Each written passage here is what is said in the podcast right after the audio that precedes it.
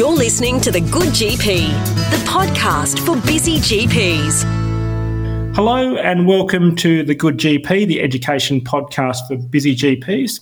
I'd like to acknowledge the traditional owners of the lands upon which we meet today. For me, I'm on the Whadjuk country in the Noongar Nation, and I'd like to acknowledge their elders past, present, and emerging. Today's episode is a continuation on the theme of atrial fibrillation. Today, we're talking on the medical management of atrial fibrillation. Our guest again is cardiologist and electrophysiologist Dr. Ben King. Ben, thanks so much for joining us again. Thank you. Good to be back. Well, let's go macro now with atrial fibrillation. Why is it important to manage and treat atrial fibrillation, Ben? I think there's three gains in treating atrial fibrillation. From an overall morbidity perspective, the most important thing is stroke prevention. Even the fittest, youngest, most normal heart has a tiny risk of stroke in atrial fibrillation compared to not having atrial fibrillation. That patient may not justify routine anticoagulants, but it's still a consideration that will come, even if they're equally healthy and they just become older. Of course, most of the patients, by virtue of the prevalence of the disease, do have elevated risk, and a very significant majority of patients will, will uh, have an indication for anticoagulants in the current era, generally a NOAC. Uh, there is a perhaps less significant in terms of burden, but not less serious issue, which is cardiomyopathy, and there are risks of LV uh, systolic failure with sustained fast atrial fibrillation. There are some perhaps harder to understand mechanistically issues to do with dilation of, of, the atrium and perhaps mitral regurgitation. So that's likely to be a growing field. And perhaps more than anything, most patients don't feel quite right in atrial fibrillation, and most of our work is taking away nuisances, not making fantastic life saving interventions. Yeah, great. Well, let's talk about medication now. We'll, we'll talk about anticoagulation perhaps first. Let's talk about the decision making of when to anticoagulate and what medication to use. So, what are your thoughts there, Ben? Yep. So uh, the scoring system widely used and well used is CHADS VASC. I mentioned before that the point for gender is being diminished in its significance, but, but nonetheless, if you have any points of additional risk in CHADS VASC, then there should be some consideration. Two points and above, the curves diverge more significantly. There is a small but significant difference at one point, and you could argue how many patients in those seminal trials were low risk and whatever else.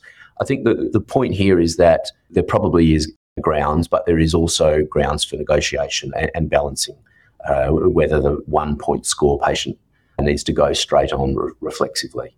In my personal practice, they're on it unless there's a reason not to be on it. And they are patients who have an indication for a NOAC. Now, if there is not a significant rheumatic valvular heart disease, and it has to be moderately severe, and if there is not mechanical valve prostheses, in which case warfarin is strongly indicated in any case, then warfarin would be an uncommon use. Broadly speaking, there are at least as good efficacy in stroke prevention, or probably better in the NOAC. There is at least as good and probably better hemorrhage profile. If the, the hemorrhages seem to be extracranial with, with the NOACs compared to warfarin, and therefore I, I think that it would be an unusual step for a patient to be on warfarin even taking away the the consideration of time in the therapeutic range. The simplicity uh, for the patients, the convenience for the patients are way better. Great. Ben, let's sort of stay on medicine but change topics now away from anticoagulation. So we're talking about you know rate control and, and other fibrillation medicines. Give us sort of some of your thoughts on on the sort of best pathways forward and, and how to sort of manage those problems. Well, rate control is going to fall into three groups: beta blockers, the dihydropyridine calcium channel blockers. They are verapamil and diltiazem when it's available and digoxin. They each have their different nuances. Most beta blockers, the, the specific ones, do very little for blood pressure, for better or for worse. They have other potential benefits to coronaries and LV remodeling, and, and the value add there, I think, is attractive personally. They're also very good at blocking exercise induced tachycardia, and that's certainly where I started. It is true some patients have either idiosyncratic or disease related side effects, in which case we've got other options. The calcium channel blockers, they will have a bit more effect on blood pressure. And so if you need a two for one or a patient who can't take a beta blocker for whatever reason, that, they're very good. And uh, digoxin, a bit more old fashioned, very you know, gentle in small doses and can have an application. Its its use has contracted very distinctly over the last decade or two.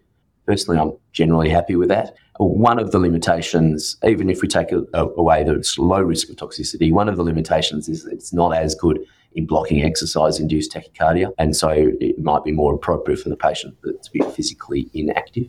And just on that topic, Ben, what's your inclination to fiddle when, say, someone's been on, say, a drug like like for example, digoxin forever and are relatively well controlled? Well, well, there's proof in the pudding. So, if we have good evidence to say that their overall heart rate is well controlled and that they're not bothered due to tachycardia during exercise, then you could you could stay with it. A lot of these patients have a peculiar loyalty to their medication, and we don't necessarily need to reload everything. I'm not yeah. scared to sometimes. It can get quite tricky, can it? Yeah.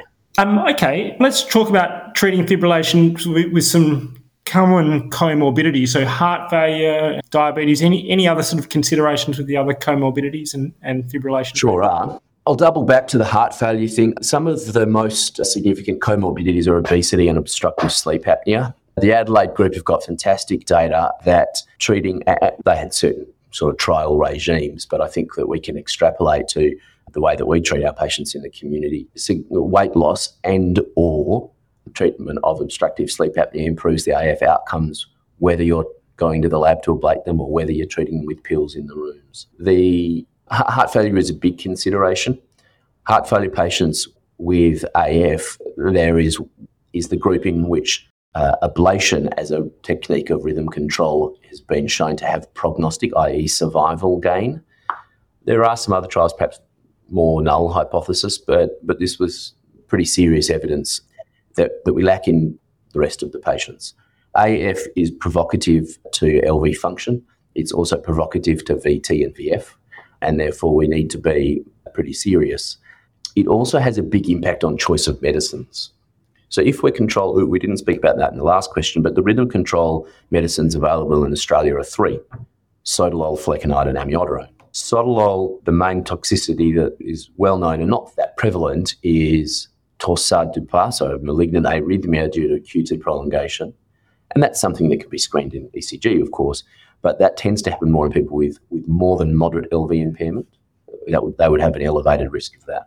Flecainide is strongly contraindicated in a patient who's had a heart attack before, uh, and that was a trial looking into suppressing ectopy. But nonetheless, there was unfortunately an excess death due to arrhythmia. And, and mechanistically we'd have some idea about why that is relating to scar, etc. We extrapolate that to other patients who may have scar that may behave similarly. And that's fair to a reasonable degree. And then amiodarone is probably safe from protecting the ventricle from ventricular arrhythmia, but then it's got that infamous list of other organ toxicities that we would have to be really aware of, particularly in the patient who will be on this long term without a clear end point because some of mm. those things relate to cumulative dosing. Yeah, lots of things. And so a lot of drugs, lots of things to consider, and I guess a real need for ongoing monitoring. Just on that topic, how often would you do an echo in someone with sort of chronic AF? Uh, look, in the workup, I would do one in the absence of a change in symptoms or the absence of a change in my planned treatment. I don't know that that would be a routine test Of course, that's assuming that the clinical status is stable, and when we're lucky, it is. Um, yeah, great. Ben, that's been really helpful. We've talked a lot about medication there. For listeners, I would encourage you to stay with us for the next episode. We're going to talk about non pharmacological management of AF. Ben, thanks for joining us today on the episode. Pleasure. Thank you. Thanks for listening to the Good GP podcast, a proud member of the Talking Health Tech podcast network. Make sure you're subscribed on your favourite podcast player so you don't miss an episode. If you have any questions or would like to contact The Good GP, send an email to thegoodgp at gmail.com. The content of this podcast represents the opinions of The Good GP, hosts, and guests of the show. The content is aimed at general practitioners working in the Australian context and is not intended to represent medical advice. Any listeners experiencing symptoms or who have concerns about their health should seek advice from a registered health professional. We make every effort to ensure that the information shared is accurate and up to date at the time of recording, but welcome any feedback or corrections. The content of this podcast is general in nature and does not refer to specific patient management. We recommend all health professionals review local and up to date guidelines prior to any clinical decisions.